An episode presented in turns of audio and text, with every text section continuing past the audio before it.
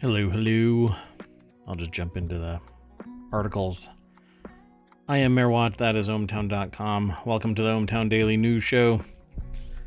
Today's episode is for December 3rd, 2022, and it's titled Yeezy Tat Removal, then a little McDonald's Global Menu with a bill for reclining and more news.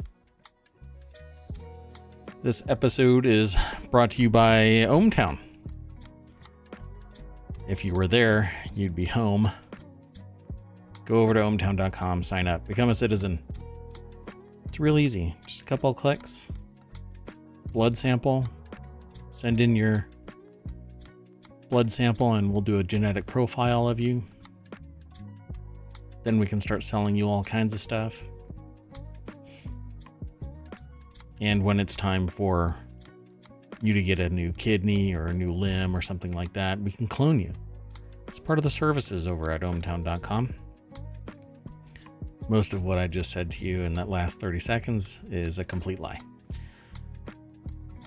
Let's get into today's news. Hello, Z. How are you?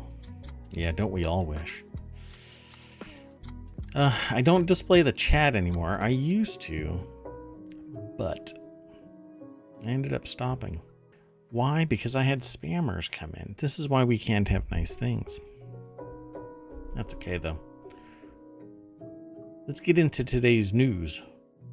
Obviously, if uh, you're in my chat, welcome, Z. And you have questions or comments or want to diverge from whatever it is we're talking about, happy to do so. I'm here to chat about news I do want to buy followers. That's the problem. No, I don't want to buy followers. No, I love talking about the news. That's kind of my thing. But really, I'm going to end up doing a lot more non news stuff, I think, because uh, I'm really into VR and uh, there's so many options out there for VR in terms of playing it. Um, that I'm kind of apoplectic about it, right? I'm stuck. I don't know exactly oh, where I want to go because uh, there's so many uh, to do. Half Life Alyx, for instance, is pretty wild. Um, I used to have an, a Valve Index, but I hate wires, and so I sold it. And then I waited and waited, and I was hoping that a, a wireless index would appear, and it never has. And I don't want to wait another year, and so I ended up getting a Pico because I don't want to pay Zuckerberg anything. You know, he said that the Oculus would stay the Oculus and it ended up changing into the Meta, and all of the data is merged into whatever this weird. I don't know. I don't like it. Anyway, so uh, yeah, I'll probably end up streaming here. Um, and uh, that show is going to be it'll be here on ohmTown but it'll be referred to as reality hacker. So we'll we'll talk about that as time goes on. We get closer to the launch date. Um, we're pretty close, but let's get into today's news. Beijing Shenzhen scrap COVID 19 tests for public transport. If you haven't heard, there's been a lot of uh, social uprising, I would say, uh, to some degree. A lot of it, it's very difficult for news to get out of China. Um, but Chinese authorities have announced uh, a further easing of COVID 19 uh, curbs with major cities such as Shenzhen and Beijing no longer requiring negative tests to take public transport. Um, this is because there was a zero tolerance policy that was put into place in China to uh, stop the spread of COVID. I think that, you know, where appropriate and when appropriate, I think that everybody should be embracing uh, vaccines. That's just my take on it, and I know that a lot of people have differing opinions about it, but it is demonstrably proven that um, vaccines work. In fact, I just did an article, uh, not an, I read an article um, in phys.org, I think it was, that mentioned that even um, viruses themselves do a form of um, vaccination by taking a sample of the genetic material. They do a thing called uh, using CRISPR, a form of CRISPR, to take a sample and em, em, embed it in itself so that it is capable of surviving an attack of something else, virus or bacterial. It was pretty fascinating to read about it. So, I mean, this is part of nature, and uh, we've learned quite a bit about how to protect ourselves using vaccines. Uh, this article is over at ABC News by the Associated Press. There is no author um, listed, but uh, the point of the whole article is that there has been, uh, it says here, a slight relaxation of testing requirements comes even as daily virus infections reach near record highs. You see, almost a year and a half ago, they were saying that there is no more COVID in China. There's not a big deal. It's it's under control. Blah blah blah. Um, but uh, I was always saying that that's complete BS. There's just no way. And then to say, well, there's still supply chain issues, yet not report out that there is horrible COVID issues. Um, really, I think the public kind of was confused by it. Well, how can there not be any uh, COVID things, but there are COVID uh, increasing COVID rates, but there is still supply chain issues, and it's because it's a black box. You know, the only thing that exits China is stuff that we buy here and here and around the world because everybody uses them as a manufacturing uh, kind of industrial quarter. Chinese government. Yeah, yeah, it's it's pretty bad, and um, they the Chinese government wants to isolate the people to avoid cultural contamination. Cultural contamination is basically um, saying keep them out from wanting anything close to something that has always been forced upon them in a certain way, um, because as I say to other people, you know, the moment that you get a fast car, you want to drive fast. The moment that you have high-speed internet, you want to you want high-speed internet. The moment you get a pencil sharpener that's electric is the moment that you always want to use a pencil sharpener that's electric. But you don't know what you don't know. And a lot of this whole show is all about talking about that kind of stuff. And um, I would probably I if uh, I was on anybody's ra- uh, radar, if I were to go into another country um, that is isolationist and I start talking the way that I do, um, because it happened in Germany when I was in Germany. Um, uh, Germans are typically told, you know, don't don't don't show too much pride. There's there's a limit, and it's kind of drilled into them.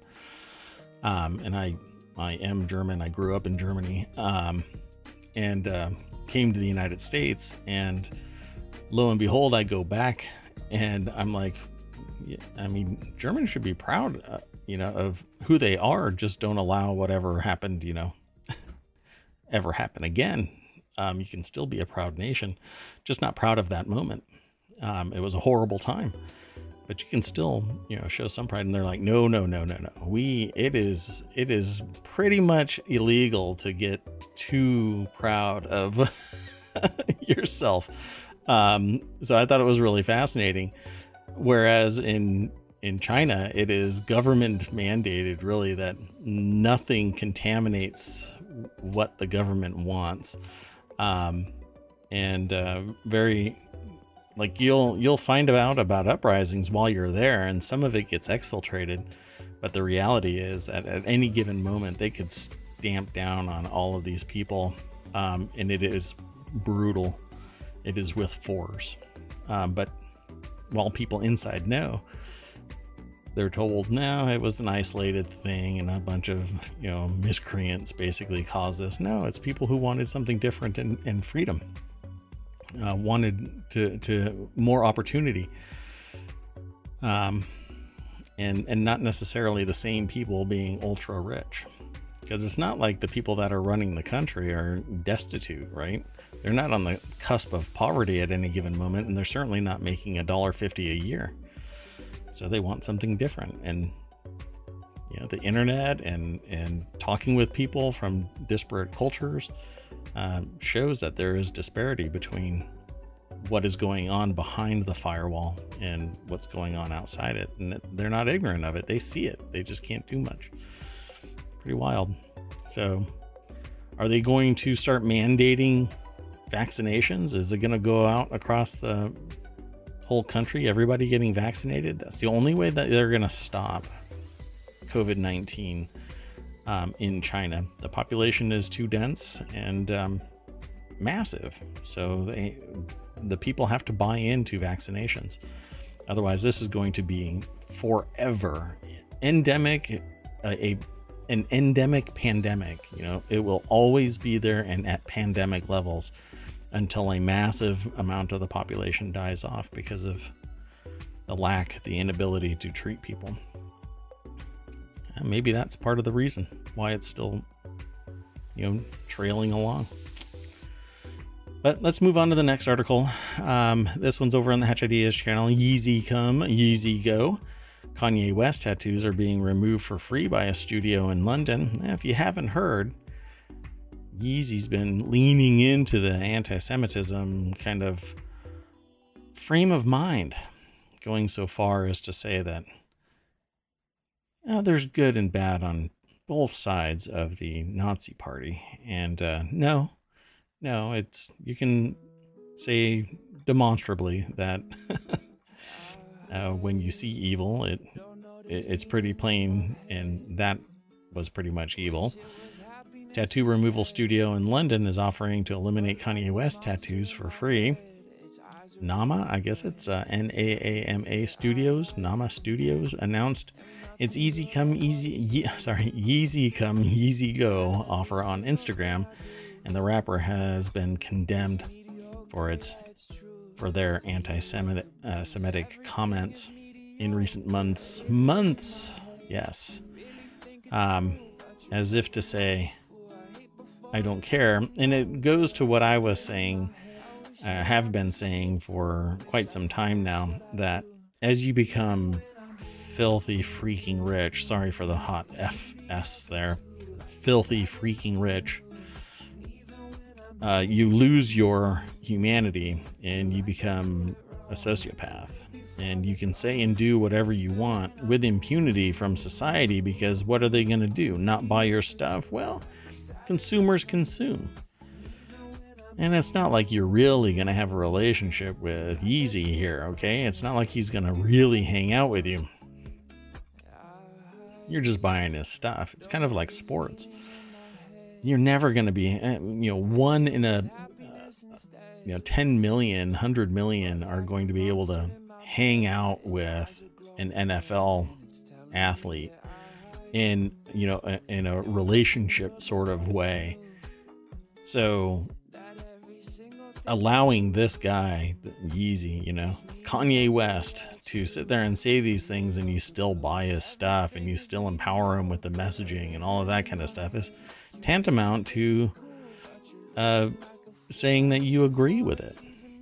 And uh, I think it's wrong. And I think everybody should just basically write off Kanye West. It's, it's a horrible statement for somebody that people look up to to be hearing from their hero. Um, but I think that it's really built around the fact that they are they deem themselves to be untouchable from society's uh, response, and the government is not allowed to censor you. That's the First Amendment. You're allowed to say whatever you want about the government. Society, on the other hand, has the ability, and this is in the United States. In other countries, it's different. There's different rules, regulations, policy, procedure. It's completely, I totally understand the difference between United States and other countries. But you can just look at it at face value, hear what he said, see what he does. And if you agree with it, you're on the wrong side of history. So the rapper has been condemned for anti Semitic comments in recent months, and he just doesn't stop. Again, it's because sociopathy. Um, but a lot of people say that he's off of his meds too. So, you know, maybe there is a mental health issue that needs to be addressed. The procedure would normally cost about $2,400. Z said another country can have him. I don't know if they want him. So we understand that tattoos can be triggering for some people, and not everyone can afford to remove their tattoos. When you have a tattoo inspired by someone you admire and they start making headlines for all the wrong reasons, it's not easy. It's not exactly something you want to wear on your sleeve. Correct. Well, good on them. And um, the ba- last bastion, if you hadn't heard, the last bastion of free speech, that is Twitter, correct? Something like that? Yeah, banned Kanye West on Friday uh, because he apparently tweeted an image of uh, swastika, which, you know, when Elon Musk says, "Oh, you've gone too far, too far," you know, one dumpster fire calling another dumpster fire just too bright of a shining dumpster fire. Uh, yeah, you've you've got a real problem here, and it was basically a trifecta of goofiness because he showed up on Alex Jones Infowars podcast. And even how is Alex Jones still a functional unit of society? I, am just shocked.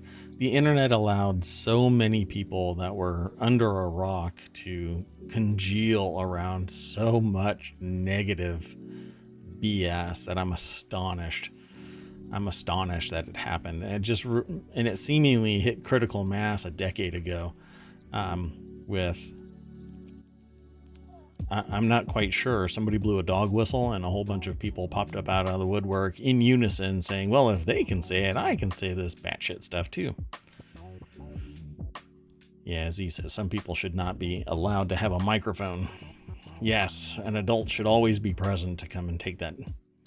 What is that microphone? The one that you could just talk into and it it doesn't actually broadcast anywhere. It just amplifies your voice a little bit, but it's a kid's toy. Like Mr. Microphone, I think it's called. Yeah, just take the batteries out of the Mr. Microphone. It was gold and stuff, I think. Let's go on to the next article. So this person decided they were they were going to visit a McDonald's global menu restaurant in Chicago and tried delicious international fare like the Chinese kung pao chicken sandwich and Malaysian mango sundae. M- my god. Um, I, I, I, I don't go to fast food really that much, but I would love a, a kung pao chicken sandwich. Um, yeah, really depends on the flavor, and if they can swing that bat and land on authentic tasting Chinese kung pao chicken, I'm all over it. So I um, might have to. Uh, the drive is to kill me, but I will drive to Chicago to get this. I visited, and so this is the author speaking, not me. I visited a McDonald's global menu restaurant in Chicago, located on the lower level of the corporate headquarters. The restaurant was opened in 2018 and offers a rotating menu of global items from McDonald's locations worldwide. So I won't be able to actually know what's there until the day I actually leave, and maybe I'll make it in time. I'm not sure. It's quite a drive. Um, their favorites were the Chinese Kung Pao chicken, uh, crispy chicken sandwich. That didn't say crispy in the title. I feel bamboozled. It's actually better than what's in the title. And Spanish chocolate hazelnut McPops. My God. Okay, I'll see you later, folks. I gotta go. Wow. Okay, this is getting better all the time. I'm just gonna keep reading. Um. Okay. McDonald's first opened its hugely popular global menu restaurant in 2018. Okay, so let's go over. This is an article that's um, from Business Insider. Did I say what the last person who the last Sam Tabahriti is the one that did the Kanye West tattoo article over at Business Insider? They're very prolific um, on that Friday Saturday transition period of news. Um, they kind of hit the ground running on Fridays and uh, that's why I've got quite a few articles from them. But let's go back to the McDonald's menu. That article is over at businessinsider.com by Bethany Biron. I'm not sure what that is here in the picture. That might be the Chinese Kung Pao chicken sandwich, but it doesn't look like it uh, at first blush. But whatever it is. I'll take a bite out of that. So let's see if there's something else in here. So again, it's Chicago's West Loop neighborhood at the lower level of the company's global headquarters in Chicago. And uh, apparently, they have TikTok videos in this article. Uh, the person relocated from Brooklyn to Chicago earlier in the year. If I was that close, I would have done that too. They saw the restaurant is positioned next to Hamburger University, a training center for high performing managers, middle managers, and owner operators. Huh, that's fascinating. I gotta stop this video. I get distracted by pretty much movement. I'm like a cat. The laser pops up somewhere on the wall. It's either somebody taking a shot at me or somebody trying to play with me because I'm like a cat. Anyway, I've probably said too much. Entering, they could hard, they could already tell that there, it was no ordinary McDonald's restaurant. It looks like it was red tinted glass. Space is sprawling, 6,000 square feet, modern, chic design.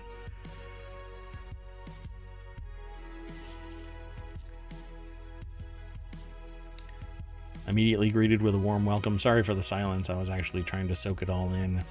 You get that chic design going and and it it's modernized. See, this is what I like. You know, I like airy open tables, not sitting there jam packed. There, there's a restaurant that I go to where I swear to gosh, you have to go sideways down it to get on either side. And yesterday I was doing a presentation. No, no, it was this morning. I was doing a presentation um, and there was a foot and a half between the wall that I was standing in front of and the table where I was doing the presentation from. Come on, people, open it up, give some room, breathe a little. Anyway, that modern design is what I dig. Wide open spaces, able to breathe, communicate with somebody else uh, on the other side of the table without feeling like the person next to you who's a complete stranger can just saddle up and give their opinion about what you're having a conversation about. Um, yeah, I, I, I can appreciate that. But people want to make money, so they jam a bunch of people in there. Immediately greeted with warm and welcome uh, from a, a crew of friendly, sharply dressed staff members. They're corporate. I don't know why they're wearing ties, though. I think that's dangerous. Um, they directed them to the menu, which denotes global offerings with an image of the flag the item hails from. Well, here in the States, who knows if anybody understands what that means. Not to slam all Americans, but you tell somebody, show me where Ukraine is, and even though there is a known conflict going on, they will not be able to tell you. Um, just point anywhere in that region over there. A display case of pastries that immediately piqued their interest, uh, featuring classic apple pie.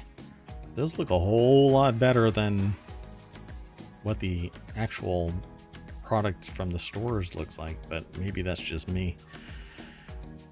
I see the apple pie down below, but these ones up on top, no, they're never around here. So there's a bunch of this stuff. Um, you can go over to this article and follow the link and the, the way that it works is if you type in exclamation point showbot, you'll get a link. And that link, ohmtown.showbot.tv, contains all of the URLs, but you can actually vote for your favorite articles. I'll keep those articles, that genre of article in mind when I go looking through the news for interesting articles. While I may not take exactly what you are looking for, it will influence what I look for um, in terms of the the topics. Uh, although, let me just say, I'm interested in everything that my aggregator is grabbing. It's just a, a spectrum, a gamut, and some of that uh, will show up, and some of it won't. But let me know what you are interested in. And that's one of these articles, right? So it's so big that I could probably spend 30 minutes going through it and talking about it and giving my perspective and talking with you about the various items that are discovered as I read through this, like Benedict Bagel from New Zealand or mini apple fritters from Canada. Okay, so I do one meal a day. And this is making me so hungry, and I've already eaten. So uh, I can't go and eat again without completely blowing my diet. But I am now hungry. So I have to move on. Otherwise, I will eat this monitor and maybe the microphone.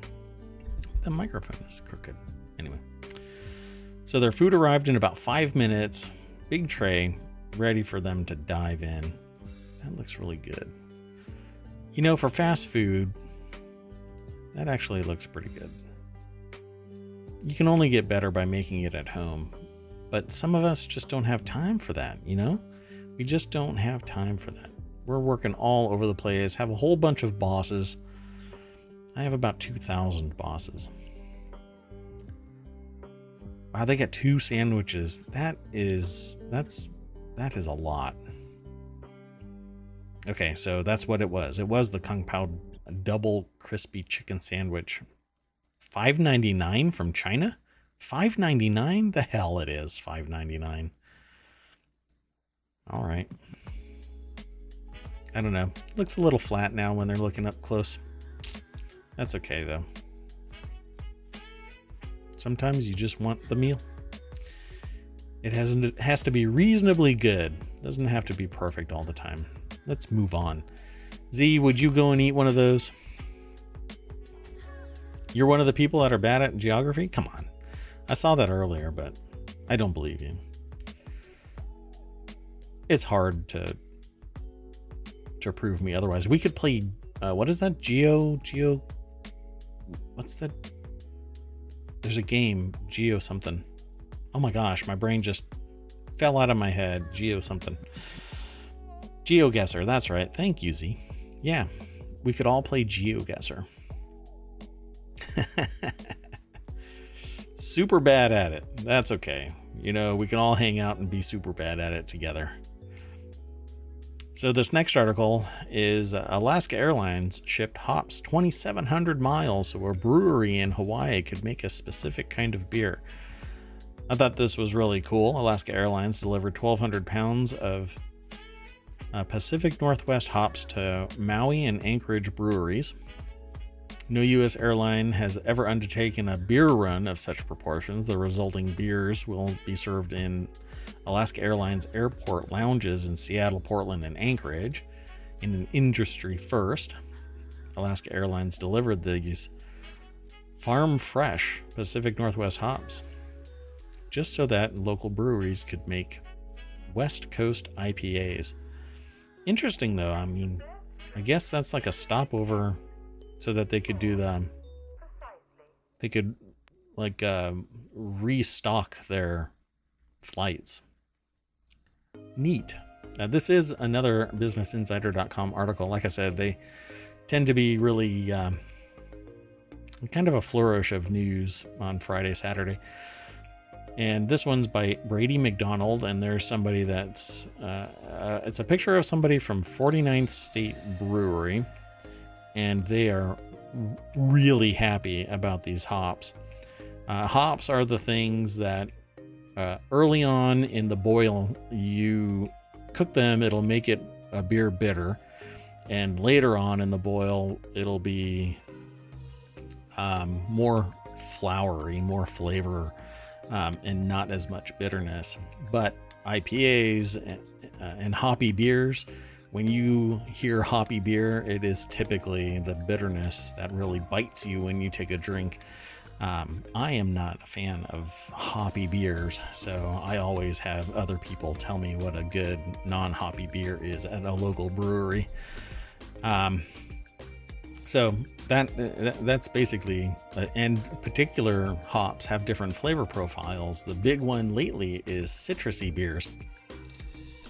Uh, and it comes from a very citrusy hop. I can't remember the name of it right now, though. Um, but it has taken over the market in the last decade. But if you're going to make beer, you need hops. And only 1,300 pounds. It seems like it's not enough. I think they'll go through that pretty pretty darn quick. But India Pale Ales have become the definitive style of many breweries in California, Oregon, and Washington, with many fortunes made and lost trying to craft the next great West Coast IPA. Um, but hops are little leaves, little buds, little little pods of leaves actually. Um, and when you dry them out, you can just kind of rub them all together and they all just kind of shatter, but they stay tightly wound like that, like in, in the picture in this person's hands. Um, pretty, pretty amazing stuff. And I don't know how people figure this stuff out. Uh, you know, somebody woke up and climbed out of their cave one day and said, Huh, that plant smells really good. Let me throw it in some water and make a tea out of it. And then you end up looking over and finding some animal that's drunk off their legs and look around and, and find some plants that might have fermented in the sun. And then you throw that into your tea. And lo and behold, you end up with a beer, I suppose. Um, there's a reason breweries in Hawaii and Alaska don't brew many West Coast IPAs, really. Undried hops are typically rushed from farm to brewery as soon as they're harvested to be added fresh to the boil during the beer making process. Yes. And uh, I either like a, a, really nice Guinness stout where it's they're so rich and thick it just coats your whole body, and uh, or I, I like a, a, a really light, fresh beer. Um, not sure about in between stuff, but craft brews are, are pretty amazing. I'll be honest with you, I'll probably never turn down a beer until I've had too many, which is probably three. Um, anyway, the hero of the story, Jake Spots, a beer lover, U.S. Air Force veteran, and Postal Affairs manager on Alaska Airlines cargo team. Go beer. Ta-da. So, fell in love with beer, ended up flying the hops out. Dun dun dun. That's all there is really to it. You can go and check out more of the pictures. They show the uh, hops. Uh, oh, and hops are really interesting because they basically grow on a vine, but really tall towers, like 25 feet high, from wires that are hanging up um, and then they hang over the wires. It's fascinating. Um, we have a, a, hops plantation. I'm not sure what you call them. What? I don't know what you call a, a ranch. Oh, okay. Maybe you just call them a ranch. Um, Loftus Ranches in Yakima, Washington, to Maui Brewing Company in Hawaii. That's they moved them that fast within 24 hours of harvest. Look at that. It's pretty amazing stuff yeah, somebody just wakes up one day and says, let's do this. Pretty cool. Um, the next article is in the Mobile Channel Hot Gift Alert Why Cult Fave Fragrance Molecule 1 makes a great present. Uh, I was going through this and I thought it would be interesting to talk about this kind of stuff. Why is it down there? Well, this is over at vice.com, written by Becca Blasdell and looking for a gift that's personal and guaranteed not to be exchanged, enter the cult favorite fragrance Molecule 1 from Perfumery. Es- so it says eccentric, and it's not spelled eccentric. So E S C E N T R I C, eccentric, like escape, Escentric Molecules. I'm belaboring this point for some reason, mainly for the podcast. Because if you're watching this over on YouTube or here as a VOD or uh, sitting in my uh, chat looking at this video, you see what how it's pronounced or well how it's spelled. But that's what it looks like. And so I actually went and looked. So what? Oh, so Z says that they found a company the other day that makes custom perfumes based on a quiz that you take. Kind of neat. Do you know what the name of that is? Because I would love to to know. Um, I want to create um, a, a, custom scent um, that this might actually be. So the, this person writes that their first experience with quote unquote gatekeeping, which is stopping somebody because they don't meet a certain metric of their possibly arbitrary and capricious uh, denotation. Um, but gatekeeping happened when they were in their mid 2000 or back in the mid 2000s, so 20 years ago or so. Um, technically, this would be the early 2000s. Never mind. Um, get sidetracked. Noteworthy, huh? Okay. That's what it's called. Um, so back in the mid 2000s, with a very cool rich girl friend, or in retrospect, frenemy, refused to tell them what their signature scent was. It was alluring, mysterious, and honestly, it's probably what Rihanna smells like. That's what the article says.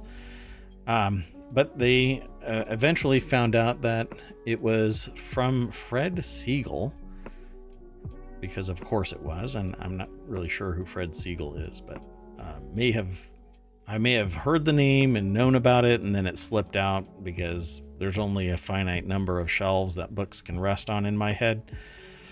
Uh, anyway, it turned out that the the scent was Escentric Molecules, molecule one. But if it's the first time you're hearing about it, don't be embarrassed. It is the first time I'm hearing about it, at least as far as I know. Um, it's a niche fragrance with the first uh, serious word of mouth cult following, although I don't know. Um, there have been others um, that are. Oh, so I, I, did a little research, and, and, this thing is unisex. It is. Um, what does it smell like? Um, doggone it. I actually pulled up the site. You know what? I'm going to pull up the site. I'll pull it up right here. Ba-dunk. So it's 80 pounds for a 100 milliliter bottle and um, it's cedarwood. That's the hyper modern cedarwood note, but it doesn't go into much other detail.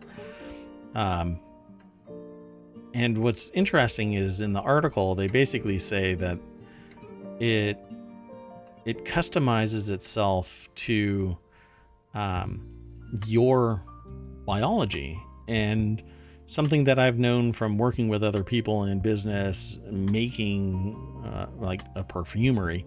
Um, they, it always reacts with your biology. Whatever your n- natural scent is, the chemistry from whatever scent you spray on you, it is so light that it entangles itself in your natural biology. And so your smell is you. Um, and with this spray added, all it does is either, yeah, I don't know, it either gets softened or it gets amplified, whatever it is, along with your body, whatever, whatever your particular uh, smell is, your scent. sounds kind of gross, but we all have a scent. Yeah, I I don't know how to describe that any other way. Um, I had somebody walk by me that smelled like peppermint, and I immediately named them peppermint, and I never saw that person again. Um, kind of fascinating there too. Little aside, but anyway. Uh, and I don't know how they pulled it off because I, I've never smelled anybody that smells like peppermint. At any rate, when perfumer Geza Schoen, the scent's creator, first smelled the ISO E super aroma molecule, everything clicked. And they realized this was the singular molecule, was the thread that wove together all of his favorite fragrance, fragrances. Um, it's actually a molecule that isn't found in nature. It was created in a lab at International Flavors and Fragrant Fragrances. Why can I not say fragrance? Fragrances Incorporated in 1973, and it didn't catch on to cult stardom until Schoen spritzed the isolated molecule on a pal before heading out to a bar, and the scent created an almost magnetic draw from a woman nearby. All right. And there you have it. So, for your Christmas gift giving, if you have an extra 80 pounds laying around, you can go and get a large bottle of uh, Molecule 1 from Escentric Molecules. Art and chemistry is their little byline. Let's move on to the next article because this one was really fascinating to me. A train passenger was ordered to pay $475 in damages for reclining their seat without notifying the person behind them. So over at Noteworthy, Z says they make four samples based on your results and then you pick which one you like. Is this done online? Or do you are there stores? I'll have to look. I don't want to I don't want to put you on the spot, Z. Oh yeah? Oh, okay. Cool. Hmm. Hmm hmm hmm. Yeah, that does not sound cheap. I guess you don't give this as a gift to highlight that you're you're a cheap gift giver. Uh, I'll have to take a look. so, a student's laptop was damaged after a fellow rail passenger unexpectedly reclined their seat. I'm sorry. Since when do we have to look behind us and go? I, you know, I'm not trying to suggest that society have complete disregard for everybody else around you, but why would you did this did this seat just instantly flop straight back all the way and crush this person's laptop? Anyway, the court ruled that Liu LIU neglected his obligation to tell Wang that he planned to recline his seat. Man, if I got a cash remedy for every time somebody lowered their seat, reclined their seat on a flight, I would be, I'd still be here streaming. Um, but I wouldn't be sitting there going, well, you know, uh, I have to work all day and then stream. I would just stream. I would have so much money.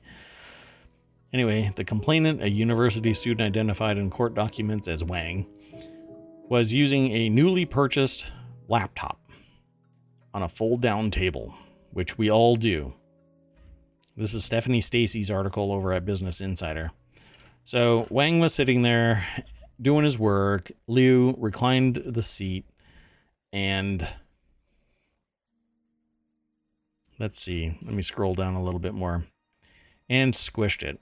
This accounts for about 70% of the damages and compensation initially demanded by Wang, since the court determined that Wang was 30% responsible for the incident. It determined that he wasn't sufficiently alert to potential consequences of any adjustment to the seat in front of him.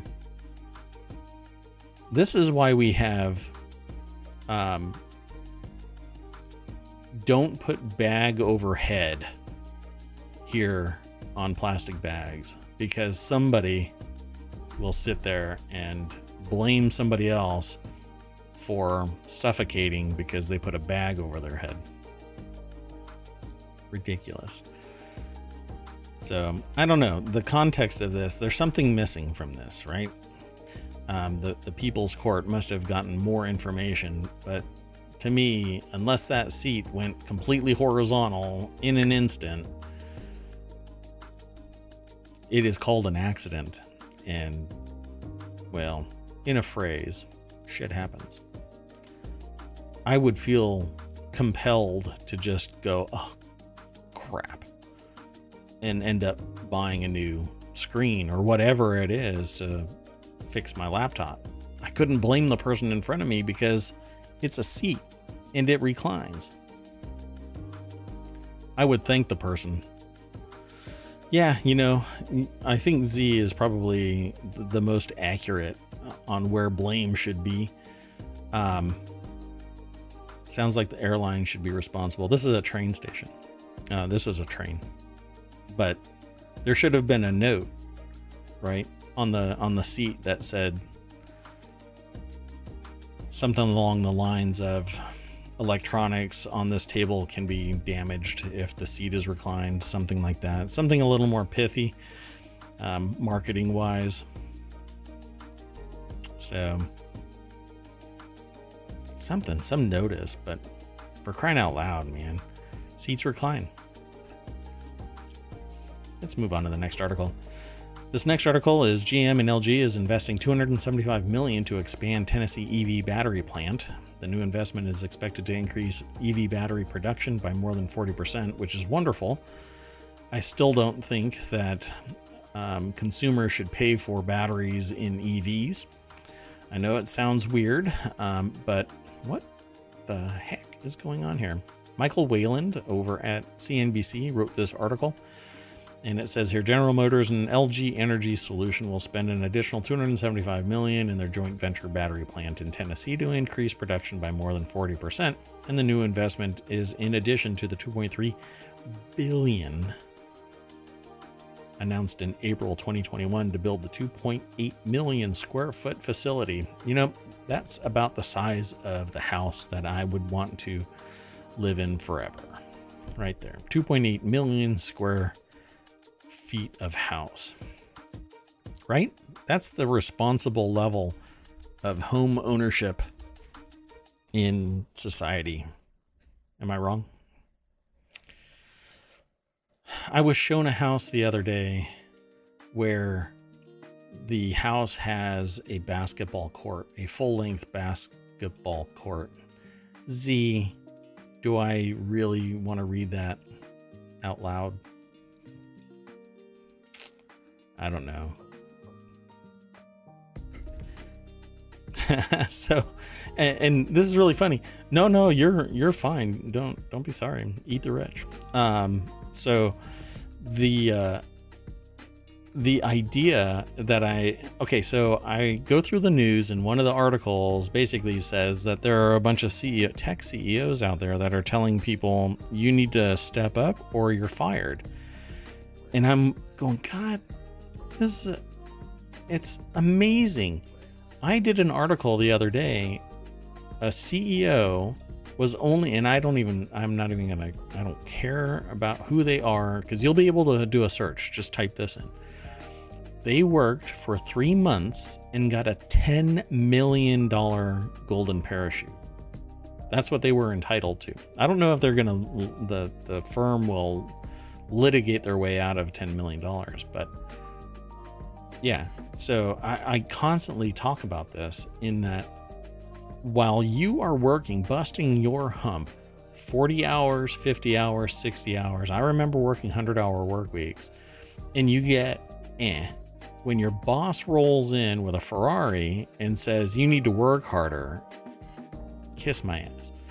Um, well, this this is General Motors and LG is spending uh, three billion dollars to build a well, two and a half billion dollars to build a 2.8 million square foot EV battery production facility. Yet, when you go and you buy a car, you're going to end up having to replace that battery within 10 years, depending on how you drive it. And it's going to cost anywhere from twelve to twenty-five thousand dollars to replace it, depending on the cost of the electronics that are necessary to put a new battery in your car if it even persists in production. How about that? You buy a car today, and within 20 years, the technology changes so much that your battery is no longer in production to the point where you have to pay a premium because it's no longer there, or your car has to be retrofitted some way to contain this new battery, whatever the new battery is. Different footprint, different efficiency, different charging, different discharging everything is different about this new battery because you waited 10, 15 years to have to replace your your battery or you fling it on to somebody else after 5 years, you get a new car and the battery is the problem. The rest of the car is beautiful. You've taken care of it. But batteries are consumables. And so somebody down the line is either going to dump a car with a battery into a landfill somewhere or somebody is going to have to find that battery and and refurbish it, recycle it. That tech may not actually be in place at that time because new tech comes into existence that mitigates the need for recycling that particular build of a battery. I mean, we rebuild and and recycle lead batteries all the time. Horribly toxic stuff. Um, but we still do that because we need it for internal combustion engines. But these are not lead batteries. and they're outrageously expensive. What we need is a battery swapping platform across, well, I'm speaking a little more egocentrically in that I think it needs to be done in the United States, but every country basically needs a battery swapping system instead of just rechargers everywhere. Charging systems all over the place is nothing more than you pulling in and having to sit for 30 minutes to two hours, depending on how much of a charge you need. It's just ridiculous that we have to spend that amount of time when the industry should and the consumer space should demand that we don't buy the batteries, we lease them like we do with gas. We basically consume $5, $10, $20 in, here in the States of gas to fill up a tank. Nowadays, it's more like 30 um, for your average refill. And, um, and then you're out in five minutes. But that's not how charging an EV is. And that's why I say that they're not ready for prime time. And all this does is exacerbate the problem because they're going to want to recover their two and a half billion dollars as fast as humanly possible, which means that they're going to drive the price. Sorry, that wasn't intentionally punny. Um, they're going to drive the price up um, to, and this one is intentional, electrifying levels of cost. You think a car is uh, an EV is expensive now? Wait until demand is there where people are buying them in, like in copious amounts, yet the batteries aren't there, the charging systems aren't there. Yeah, we're we're looking at $70,000 EVs. But this is fine. As long as we get the ball rolling, maybe we can retrofit, we can change the way that the sleds are built so that you can swap out the battery and not have to worry about it being embedded as part of the vehicle. But then you know that there's some numbnuts out there that's going to go around uh, sawing off batteries like they do catalytic converters because, yeah, criminals, criminal. Anyway, the next article is uh, Tesla finally delivers its first electric semi to Pepsi after years of delay and did it with a whole bunch of hype and I don't know how many people tuned in to the YouTube channel of it being delivered. But yesterday, Elon Musk first appeared at his um, Tesla unveiling since he took the helm of Twitter. I don't really care about that. At a Tesla plant in Nevada, the billionaire announced that after five long years, Tesla's first heavy duty semi had been delivered to PepsiCo. And the semi Tesla announced would go into production in 2023 and feature an updated version of Tesla's Supercharger, which uses liquid cooling technology in its charging cable and is capable of charging the electric uh, vehicle at 1 megawatt. Wow. So, liquid cooling in cables isn't that uh, unheard of. Um, a lot of people actually do this with welding um, to keep the cable. Uh, I, they're their equipment cool. They actually run uh, water cooling through the cable um, for their welding equipment. So let's uh, let's just take a look at this vehicle, and that's what it looks like right there. Wow, that is amazing, right? Now, actually, it seems to look different than when I remember uh, the Tesla semi, but maybe that's just me. I'll have to look back at the history of that picture. Ashley Belanger over at Ars Technica is the person that uh, wrote the article, and uh, it says most recently Tesla promised to produce 50,000 semis in 2024. Highly doubt that. Highly doubt that. Um, not without a whole bunch of people getting hired and two years later fired. Um, yesterday, Elon Musk appeared at his first Tesla unveiling. What do you think about this? 500 mile. Okay, so in test runs, Tesla completed a 500 mile haul of 81,000 pounds a total that includes the truck's weight and cargo, but that didn't impress everyone gathered.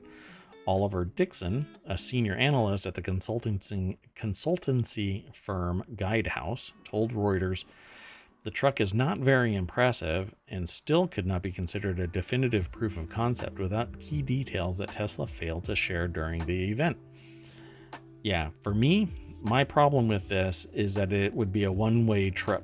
So there isn't enough battery in this thing to get it to and from its destination um, on a single charge unless it's doing a short haul.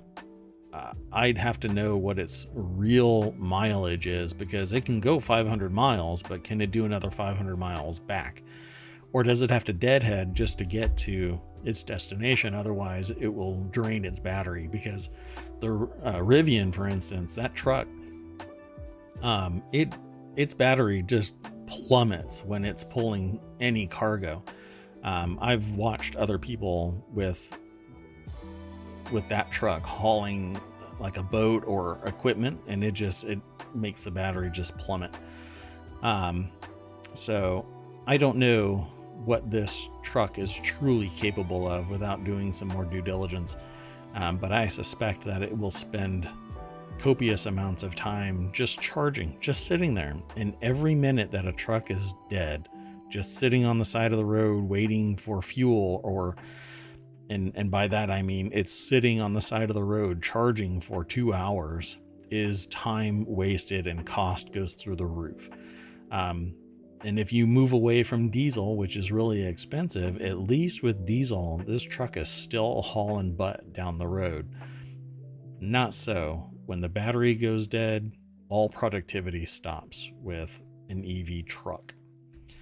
So I'll do some due diligence and we can come back and talk about this. Um, we'll see if I can do it tonight, tomorrow. Uh, and the last article for today is here in the Warcrafters channel, 18 years after it quote unquote ruined my life, end quote, David Harbour is streaming World of Warcraft Dragonflight. Stranger Things star David Harbour revealed in June that World of Warcraft ruined his life literally. In 2005, they played the shit out of this game. He said during a Stranger Things panel on Netflix, It ruined my life for like a year. I mean, I was like out of my mind. I was wildly addicted to this video game. Just a little bit of parody here. I too used to play World of Warcraft like it was uh, a drug, like it was saving my life, but in the process, it was basically just consuming so much of my life. Um, and I ended up going to business school right about the same time this guy did his thing. Um, no, no, no. Mine was much later. Sorry. He said 2005.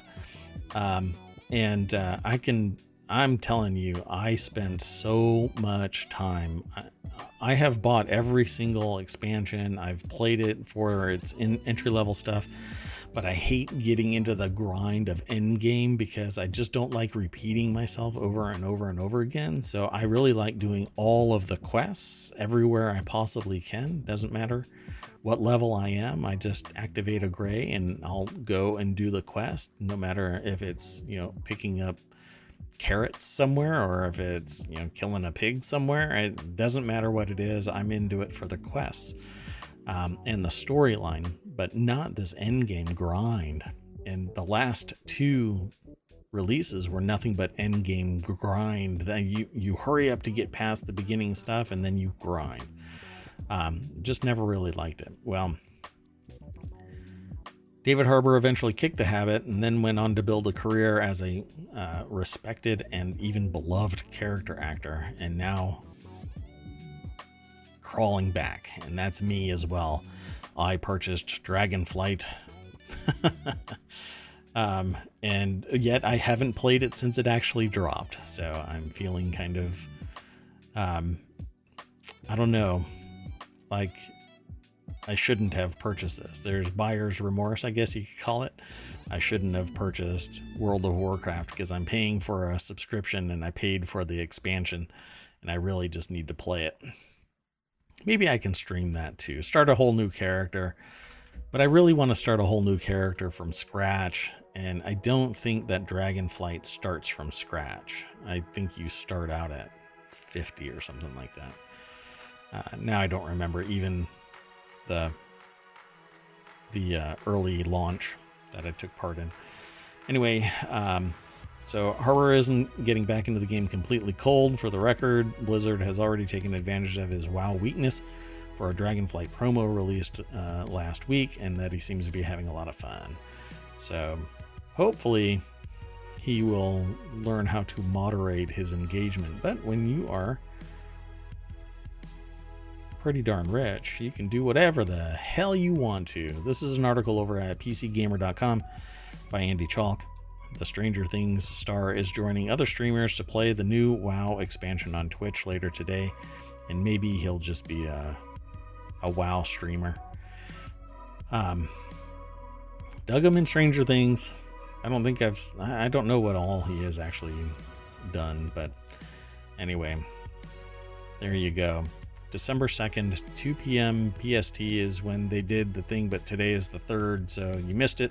I don't know if he's going to keep on playing, uh, but I guess you can check it out. Uh, let's see what else is here. Nothing else. I think we're done for today.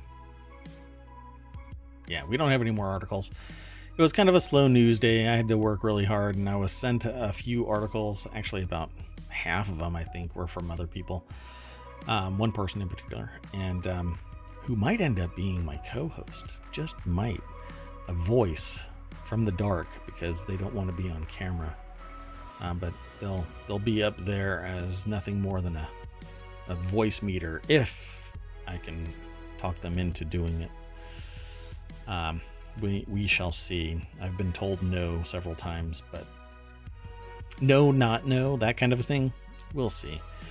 Um, No one we well, no one you know, Z. I couldn't steal Timeless. No.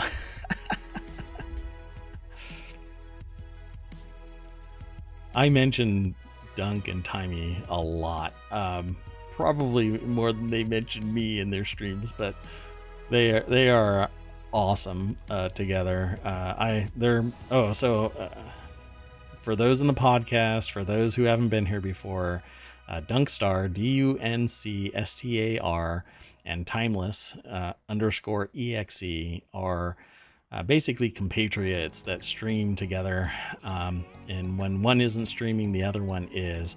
And their chemistry is spectacular. Uh, for not being in the room together, they riff off of each other so well that it seems like they are in real time together in the same room, same energy, that kind of thing. I mean, it's just really amazing when they uh, start doing their streams. But they don't do their stream until like 11:30 at night.